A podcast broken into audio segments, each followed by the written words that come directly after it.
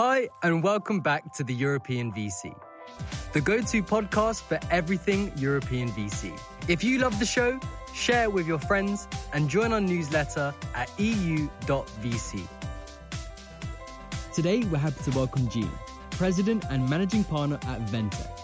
He joined the company in 2000, acting as a facilitator of the Partners Committee, defining Ventech's global development strategy and is a veteran driving investments notably in hardware and communications.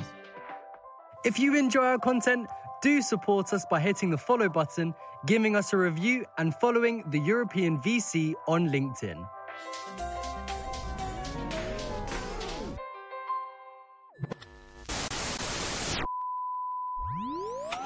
Jean, welcome to the European VC podcast. Super cool to have you here. How are you today? I'm, I'm, i would love to say that I'm super fine, but uh, I'm, I'm at the end of a small COVID uh, experience. So uh, I'm getting better, but uh, thank you for asking.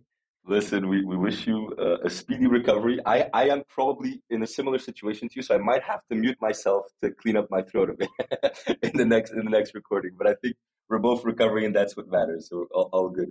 Jean, before we before we start, before we deep dive into topics, I always like to start with, with the same question, which is kind of what made you and the firm kind of exist? What is the origin story? What is the you know the the backstage details that few know about Jean and Ventech? Do share. Well, I think we we are part of the um, the pioneering wave that uh, entered that uh, European venture capital market in the late 90s, uh, very early 2000s. Uh, so uh, the, the landscape was was very different then. Uh, it was a it was really a nascent ecosystem with very few entrepreneurs, very few, uh, even fewer repeat entrepreneurs, and uh, a, um, a level of, of ambition that was very different from what it is today. Was the thing that you know we're, we're, we were we were feeling a bit doomed, uh, you know, to be dominated by the by the US guys and stuff. And uh, uh, at that time, uh, one of my historical partners, Alain Caffi, he was he had been doing um, you know all all kind of things in private equity during the the late 80s and the 90s uh, including a bit of venture in the late 80s, which was absolutely crazy. And then then was like, you know, there's no market, so we need to do something else. And and he said, you know, it's maybe it's time to get back on that. And uh, and that's how we met. Um, on, on my side, I was um, uh, I was a sales executive in the uh, in the telecom and semiconductor industry, and uh, I created a small um, subsidiary of a, of a technology consulting group dedicated to do due diligence for private equity investors. So uh, remember in '99, so everybody wanted to do tech uh, and nobody had a clue of, of, of what it was. So, uh, so uh, we, we were consultants, um, created that small outfit, and that's how I met with Alain and Eric, uh, who are still my partners 22 years later, and uh, and and decided to join them in that in that adventure. So we began. We, we were lucky enough to have the sponsorship of a bank at that time, uh, which was Natixis Bank, and so they they they, they clearly helped us two ways um, to start our our European operation. Obviously, they were at that time uh, chipping in something like 30% of the funds, which which is massive. I mean, you begin with with a 30% corner investor. It's a uh, it's a game changer in the uh, in, in the industry. Um, and and then after that, when we had our first, uh, you know, um, venture outside of uh, uh, outside of our initial market, which was Paris, they, they they helped us set up an operation in China. So that was in in 2007 2008. by by providing the the seed capital to to open the, uh, the, the, the China initiative. And so today we, we, we stand with, we, we work on, we walk on three legs. Uh, so, so Ventech, as maybe uh, uh, some of your listeners know it in, uh, in Europe, uh, Ventech China, which is a sister company with 15 people in Shanghai and Hong Kong, and operating a different family of funds and in, investing in early stage in China and Southeast Asia. And we have a third strategy, which is a called Alliance for Venture, and uh, which is a, a seed fund dedicated to impact companies. So that's how we were born, and then we became fully independent uh, roughly 10 years after that. When the when the financial crisis hit uh, in in 2008, all of a sudden the, the, the banking the bank guys said, "Ooh, this is not for us. That business is not for us anymore. Please leave without us." And and and fortunately enough, we were mature enough to uh, to live our life without them. Jean, I have to ask this because I, I think it's such a timely topic to some extent, which is would you be willing to share some details about that process of you know of becoming independent and what were the challenges that that, that you as a firm went through in that at that time? Because that must have been i can only imagine a challenging period of, in terms of, of thinking about the future you know also you know where you're you gonna where you're gonna get that that money that you're getting from this big LP like all of those all of those dynamics. I'd love to hear what what you uh, what you can share with us. Yeah well um, there, there will be nothing um, no bad stories to tell. So uh, so sorry for the uh, sorry for the buzz but uh, I must say that we we had we had a sponsor that, that was near near perfection in, in every aspect and so um, what, what happened in 2008 is that uh, it, it's no secret that Natixis went went really close to, uh, bankruptcy, you know, as a as a bank, and so uh, they decided to cut into anything that was uh, hitting their their ratios in, in, in terms of uh, solvency and, and, and everything, and and obviously private equity. Uh, when you when you're facing with short-term issues, private equity is not a good place to be, right? So they told us, you know, we, we, we won't be there for, for the future. We're going to split out. Uh, we were we were co-shareholders of the management company with them, and uh, and uh, they, they just you know let us go with the with the management company. I have to say that we're, we're not we're not raising big funds. So the management company has never been like a cash cow that, that was that had any significance for for a, bank like Natixis. So so that was not an issue for them. And they just told us, you know, sorry guys, we're not going to be in the in your next funds. And and and by the way, we kept very good relationships with the group. And so there are other arms of the group that uh, uh, that are LPs in our in our fund today. So uh, it was it was very smooth actually. It's funny we had a we had another guest, a Portuguese guest, and I I, I see from Andreas' face he was going to talk about that. We had another guest that was also very much bank sponsored, so to speak, uh, and also at that time uh, similar issues. Right, no need to explain because you just did.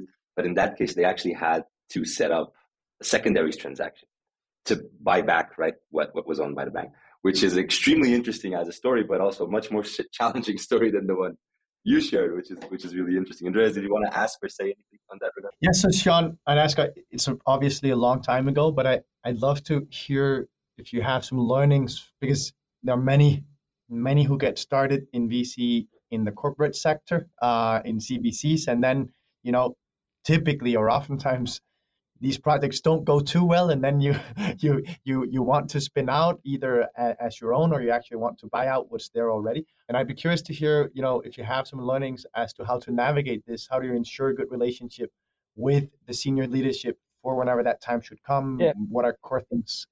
I have two key learnings. Very very simple and very clear.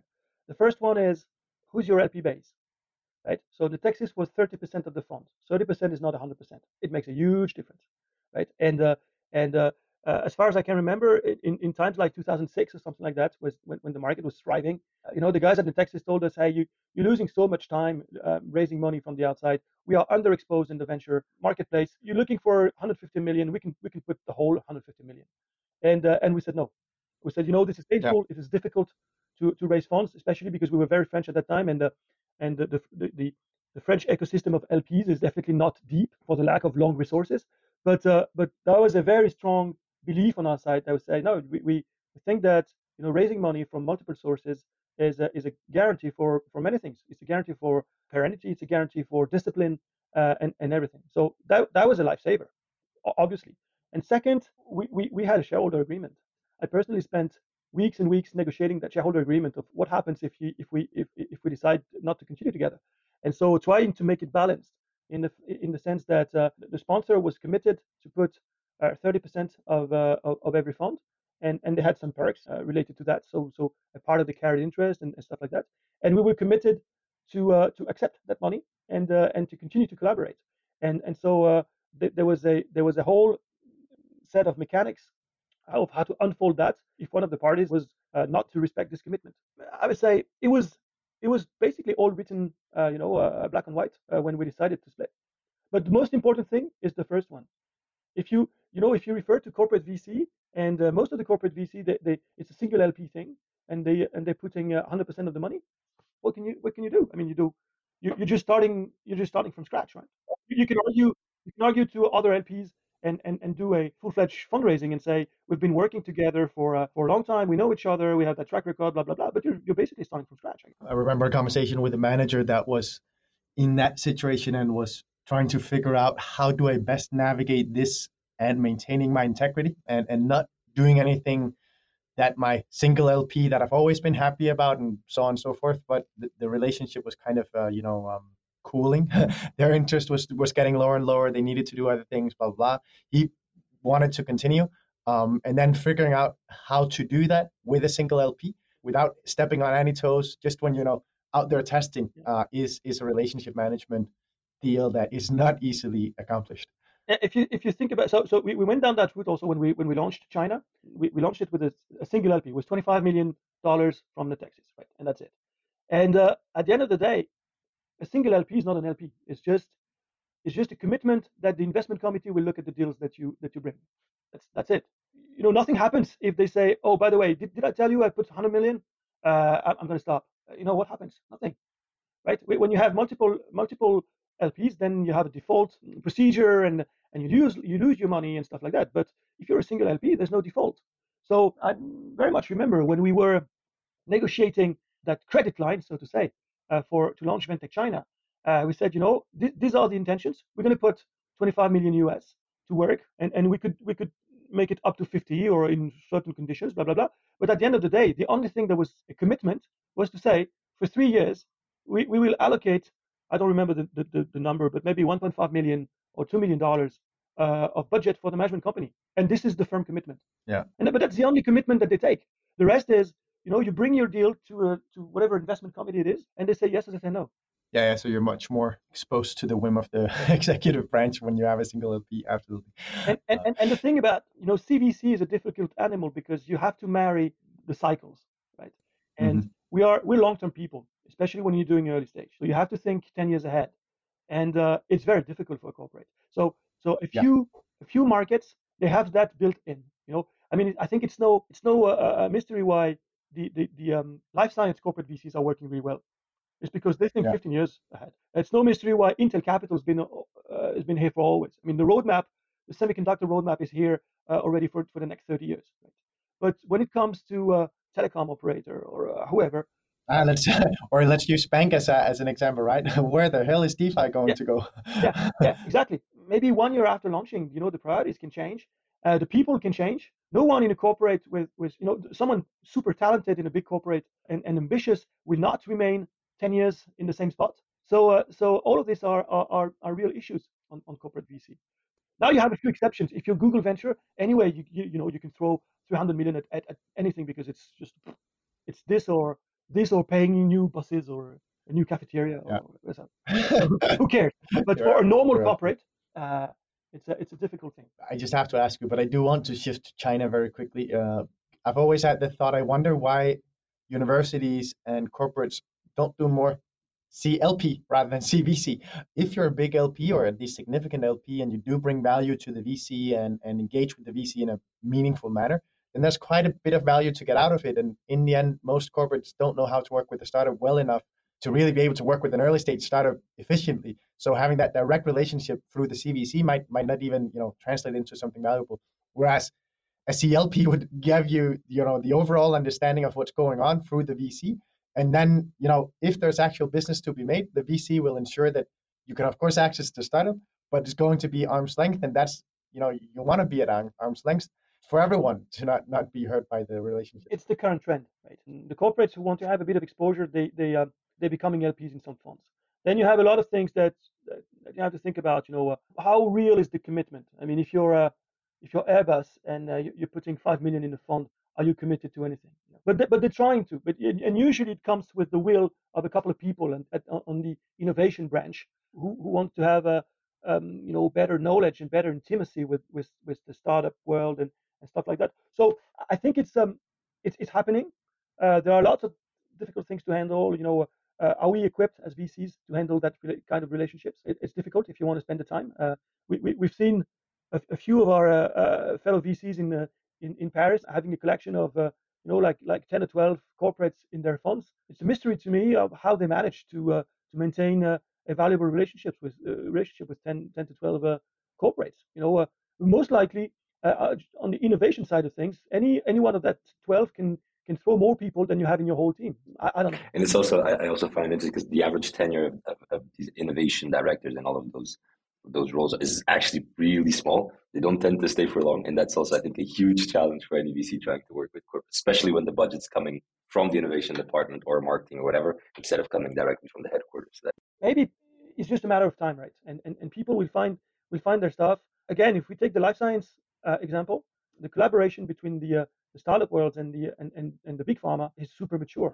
But it comes with the fact that you know these guys they don't hesitate to throw big checks around for for the winners and uh, uh, and so it makes it a, a, valuable relationship for everyone.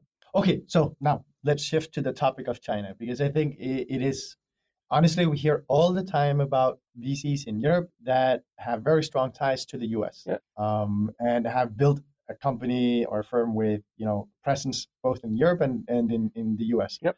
But you've built a company with presence in, in, in Europe and in China. Yep. Take us through that thought process. Why did you gravitate towards China? and what is it that you've built? Um, let's start there, and then we can unpack yeah. because I think there's a lot to talk about. Yeah, yeah. I, I think it, it, it, also comes on the back of, of one strong belief that is, if you're not doing deals, I mean, I, we, we're venture capitalists, so our core business is to do deals, right? It's not to help companies doing biz dev in California. So if you're not doing deals, you're not on the map. You you are non-existent. And so uh, if we were to say, hey, I'm sending someone to Silicon Valley or to New York to uh, to represent my firm, but not doing deals. Either I send a young resource who will be happy to do that, but uh, I mean, what are, what are the odds that uh, that they strike great deals with Verizon, right? so, or I send a senior partner, and then he's going to get bored like hell. So um, uh, he or she, sorry. Unless he takes up surfing. Yeah, yeah, exactly. But that that that was not my plan. So um, um, so we think you have to make you, you have to to be able to to be a valuable deal play um, deal maker and to have a credible access to premium deal flow, right? And so that's in any expansion that we've done, it was always the thing that we wanted to check. So we, have done it in Europe, and I, I guess we'll, we'll, we'll, touch upon that uh, or why we expanded into Germany and the Nordics. Uh, but in China, it was very simple. In 2000, I think beginning of 2006, one of my partners, Alain, took a trip to China with the French Association of Private Equity. He said, you know, I haven't been to China in, in like 10 years. I'm going to allocate that for those four days and stuff. He came back and he said, you know, I didn't recognize Shanghai. Uh, I didn't recognize anything. It's just absolutely crazy. We have to do something. I have no idea what, but we have to do something. And so we started. He's the creative of the of the of, the three, right? And um, uh, we, we we started out by hiring a guy, you know, just to explore the market and see if we could do stuff for our companies. But so exactly what I said, I don't want to send someone to do, but we hired a consultant, right? And just to explore. And uh, and after that, so we, we, we try to gather a bit of money. And uh, and as I said, Natixis was was kind enough to uh, uh, to provide that that money. And and we launched uh, uh, a year and a half later because we thought something something's happening there that is once in a lifetime, really unbelievable. And you know, there's there's room. There's room. I mean, you had a few a few California funds already there. So IDG VC was super strong. Matrix was, was strong. Sequoia was starting. Kleiner Perkins also, uh, and and a few local players, but really not much. And that's it. And yeah. so uh, we launched, and we managed to uh, to do deals and to get a few deals. Uh, uh, you know, I think we, we, we, had four IPOs on Nasdaq or so, in in, yeah. in the initial uh, six or seven years, and so it did put us on the map. So as, yeah. as, simple as that. But you have to have some some room. You know, if I'm, I, I always some of the LPs they ask us why why don't you go and and do deals in California? And I say, you know, do you talk to a, a chef in Kentucky and say, why don't you open a restaurant in Paris? Right? I mean, man, nobody nobody's waiting for us in California. So yeah. if we have an angle, a specific angle, why not? But if you go just go there, be a generalist VC and say, hey, I'm uh, I, am going to be around. What's the point? There's one European guy who, who managed to do that. That's Index.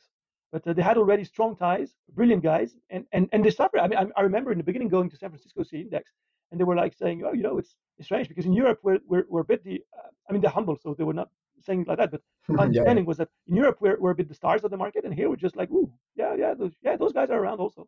Yeah, yeah. No, I think that super interesting. I think that has changed, by the way. Yeah, yeah for index. yeah, um, but not but not the reality of the market. I think that's a very good perspective and one that's overlooked a bit. We we skipped a little bit the you know the size of your activities in China. Could you just go a bit more into detail on that? Because you said you want to be a, a, an active and relevant deal maker in the region. How do you fit in China? What, what's the ecosystem like? Well, you know, I'd love to hear that. We have a 15 people team in uh, um, mostly in Shanghai and and, uh, and a bit in Hong Kong. So we, are doing 80% PRC, so People Republic of China, and 20% Southeast Asia, mostly Indonesia and Singapore. Uh, we're doing seed and Series A, um, mostly focused on lifestyle. How do you equip the uh, 30 to 40 million Chinese people that access to the middle class every year. so which is about building a new France every two years. So I mean, there's, there's a bit of business traction, right? So that's that's basically it. And and we we, we raised a, so Fund Four is uh, equivalent of 130 million US. Uh, yeah. we, we have half and half uh, US dollars and and uh, RMBs. And is it is it dedicated dedicated to China that yeah. that fund for, or is it uh, global? Yeah. So so the, the, way the way we function is that we have we have those three families of funds that I that I mentioned. So the new kid on the block is the impact fund. So uh, so we raised that uh, last year. Then we have the, uh, the, the flagship historical fund, which is the uh, European fund. And then in China, they uh, we, we raised fund four in the first part of, of 2022. And the, the way we do it is that the decision making is is separate. I don't have a vote in the investment committee of Ventech China uh, because we think yeah. it's it's too far away, and uh, and you need the exposure to the market, you need the exposure to the founders. But we have a weekly uh, um, video call to collaborate on deal flow and due diligence and and potential um, collaborations between the two portfolios. So we maintain very close links, but we don't want to interfere with the deal making. You're obviously not Mr. China, but. Uh, and you're drinking from your uh, Great Britain uh, cup, which has me laughing a bit here. Um, so, but but um, tell me, navigating China as you know as an investor policy wise and the whole you know it's a different different yeah it's very, place in the world right it's very different first thing first it's it's it's very different situation now than what it was 15 years ago when we started. So the, the chinese internet is, is more separated from from the western internet today than it was in uh, 10 or 15 years ago. Uh, and uh, and and obviously i mean the tensions are are are at, at a different level. But um you know our, team is our team is is chinese. So so, uh, uh, with the exception of one of my historical partners who relocated there in 2008 and uh, who still heads Ventech China, who's European, all the rest of the team is born born and raised in China, which is super important if you want to do uh, early stage deals in in, uh, in, in in the region. It's different patterns, different risks, different uh, pros, different cons. I think the the, the big pros in China, and maybe after that we, we can go back to Europe if you want, but the big pros in China is huge TAM and and incredible ability to scale and to reach profitability. The huge con is exit is always complex. Always. There's no M&A market. Uh, the IPO market um, is now in, a bit in limbo. Uh, you, you, don't go to the US anymore. Uh, Hong Kong is not yet up to speed. Uh, Shanghai is nowhere. So, so, so you have great assets, great, great figures, and uh, and and for the moment, they have there's a lot of work to uh, to rebuild the the exit market before you know we got excited about topics and we, we ran a, a bit uh, crazy and, and derailed the whole script. But i, I, I really want to give you the opportunity Jean to talk a bit about your uh, partnership model because you know, i'm literally looking at my second screen here and i have Ventech's locations open and it's, it's it's amazing right? What you guys have built. It's it's it's really cool. It's super inspiring. But I think it's probably very much connected to that distributed partnership model. So tell us tell us a bit about it. Give us the quick rundown, yeah. uh, and and and then we can we can get back on track with the script. yeah, th- thanks. So the um the, the main decision that we made um 12 years ago something was you know uh, uh, when we were well established uh, as a mostly a French player, doing a couple of deals here and there around around France, but mostly a French player, uh, and um, uh, wanted to expand. You know, you, you, you can't stay still in, in our business, like in any business. So we wanted to do more. And RIPs were, were asking, like, do you want to do growth? And we said, you know, we, we gave it a lot of thought and said, no, it's a, it's a totally different business for us. Uh, it's about uh, it's about analyzing assets rather than analyzing vision and and uh, and, and, and founding teams. Uh, and, and, it's a different shape of, of company in, in my view. You know, uh, in a growth fund, you have a few senior partners, and then you have a lot of uh, maybe maybe more junior people constantly screening the market and and getting updates and getting the numbers and stuff like blah, blah, blah.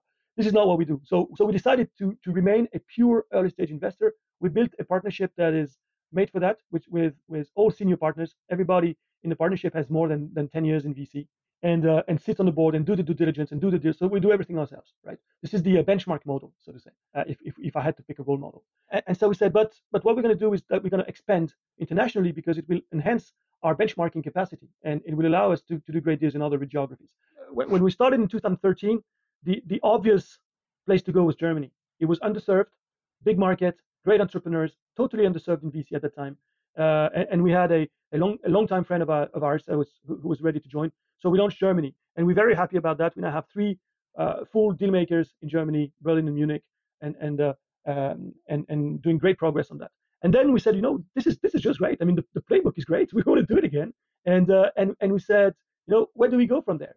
And, and so basically you had the choice. If you take France is 20%, roughly 20% of the US uh, of the European market, Germany is 20% of the European market. Then you have London, 40% of the of the uh, of the market, and then you have the Nordics, another 20%. And so we said, okay, do we have do we have credibility to be in London, which is probably the most competitive market uh, these days? And do we have a specific angle? And and we said, no, but you know, there's a low-hanging fruit that's here for us, which is the Nordics, which has proven uh, for the past 10 years or 15 years that it was overperforming all of Europe in terms of value creation. And interestingly enough, there's a lot of people going there for Series B and C, and, and there are a few excellent local players at early stage, but no one has set up shop from the outside as an early stage investor in the Nordics. And so uh, we started that, and we met with all the founders, all the VCs, and said, you know, um, we let's let's go invest uh, with you. Let's go lead with you. We're going to bring stuff that you don't have, and we're not pure competitors, so it's, it's going to be great. And we, we're super happy. We started that end of 2016. Uh, we established in Helsinki because there was a senior partner who we wanted to work with. But uh, but but we've we've done we've done um, uh, deals in, uh, in in in Sweden, in in Finland, in Denmark, and and we're very excited about that. Actually, maybe the best deal of our Ventech Five portfolios in Denmark. company company called Veo Technology. If you, you you should have a look. Yeah. It's just oh yeah, it's fantastic. And and actually we thought that the, the, the market in the Nordics is very interesting. I mean, the deal flow quantity is not huge, but the average quality is just great. To our listeners, Andreas did a little smirk and smile when he heard that. when he heard that. I was actually I was about to say that we have in, uh, in Denmark, and I think it's it actually permeates most of uh, the Nordics. We have a, a saying that is called the law of Jante, which is don't don't believe you're anything, and I think that that leads only the very best founders to actually uh, believe you can build something amazing. um, so that explains a bit the lack of you know breadth in deal flow, but also the uh, the quality of the ones that actually. Uh, that's interesting.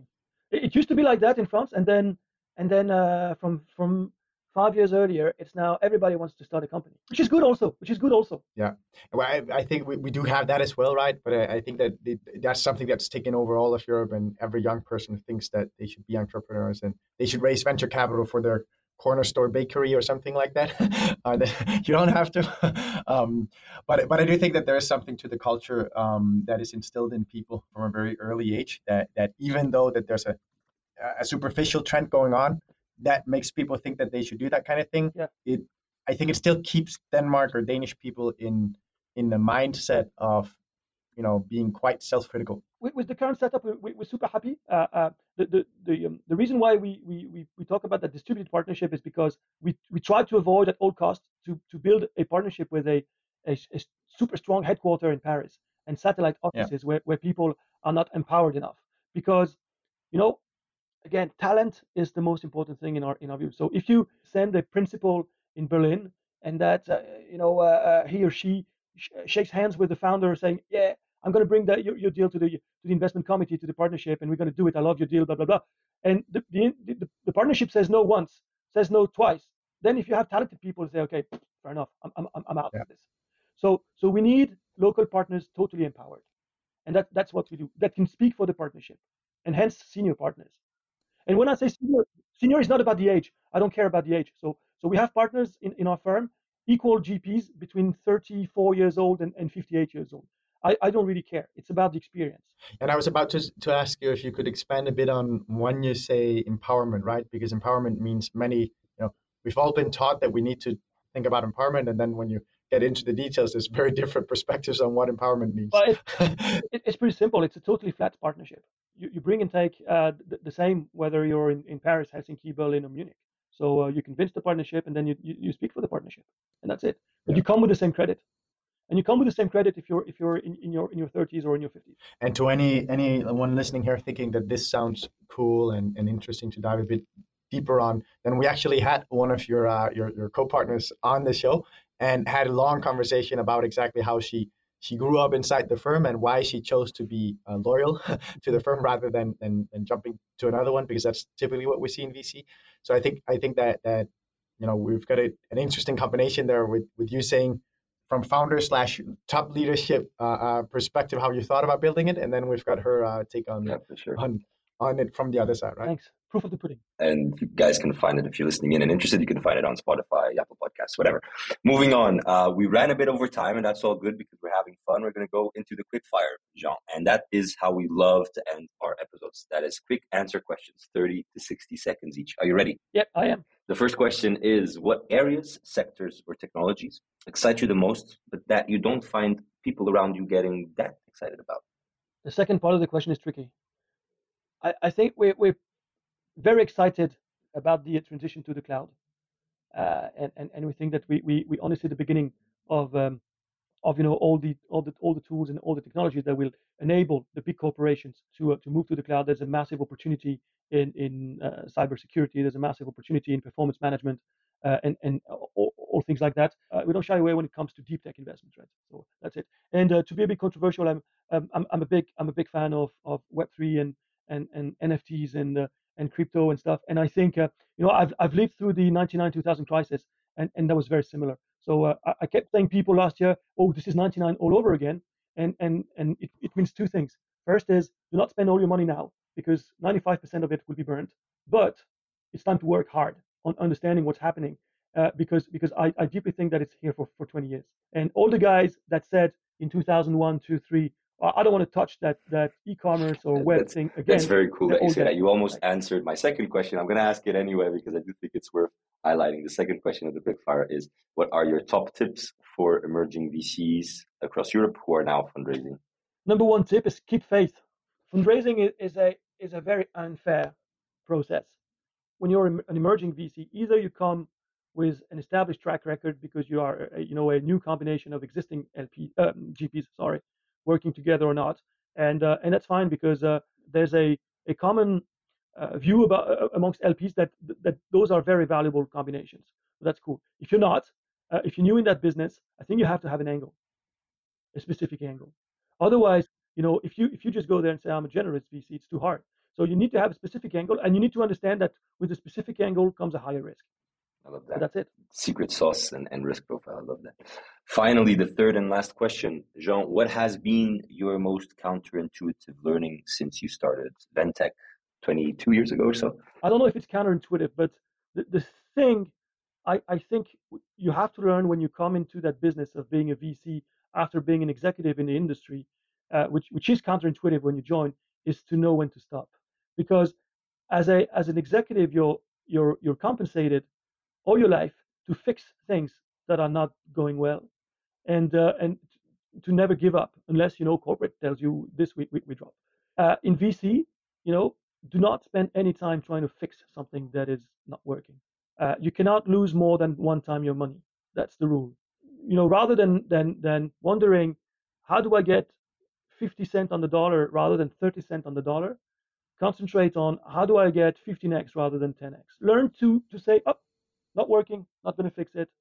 Sorry. And by the way, I always tell the, the entrepreneurs, at least the mature ones, because for the for the young ones it's more difficult to, to, to, to hear, to say, you know, do not yourself spend 10 years trying to fix something that's not working. You maybe have 20, 25 years in your prime as an entrepreneur. Do not waste 10 of them fixing something that's not working. Find a buyer, find a home for your venture. Uh, it's good for employees, it's good for customers, it's good for the product. Uh, even at very low price, who cares? And move, do something else. Jean, I have loved this conversation. Thanks so much for joining us on the European VC podcast. We will always want to welcome you from the Ventech team back on the podcast. So thanks a million for joining. Thank you very much, and, and, and thanks, thanks for your, uh, your, your great efforts to uh, to make our business uh, more well known to uh, to the community. Thank you for listening to this episode of the European VC, the go-to podcast for everything European VC. If you love the show, share it with your friends and join our newsletter at eu.vc.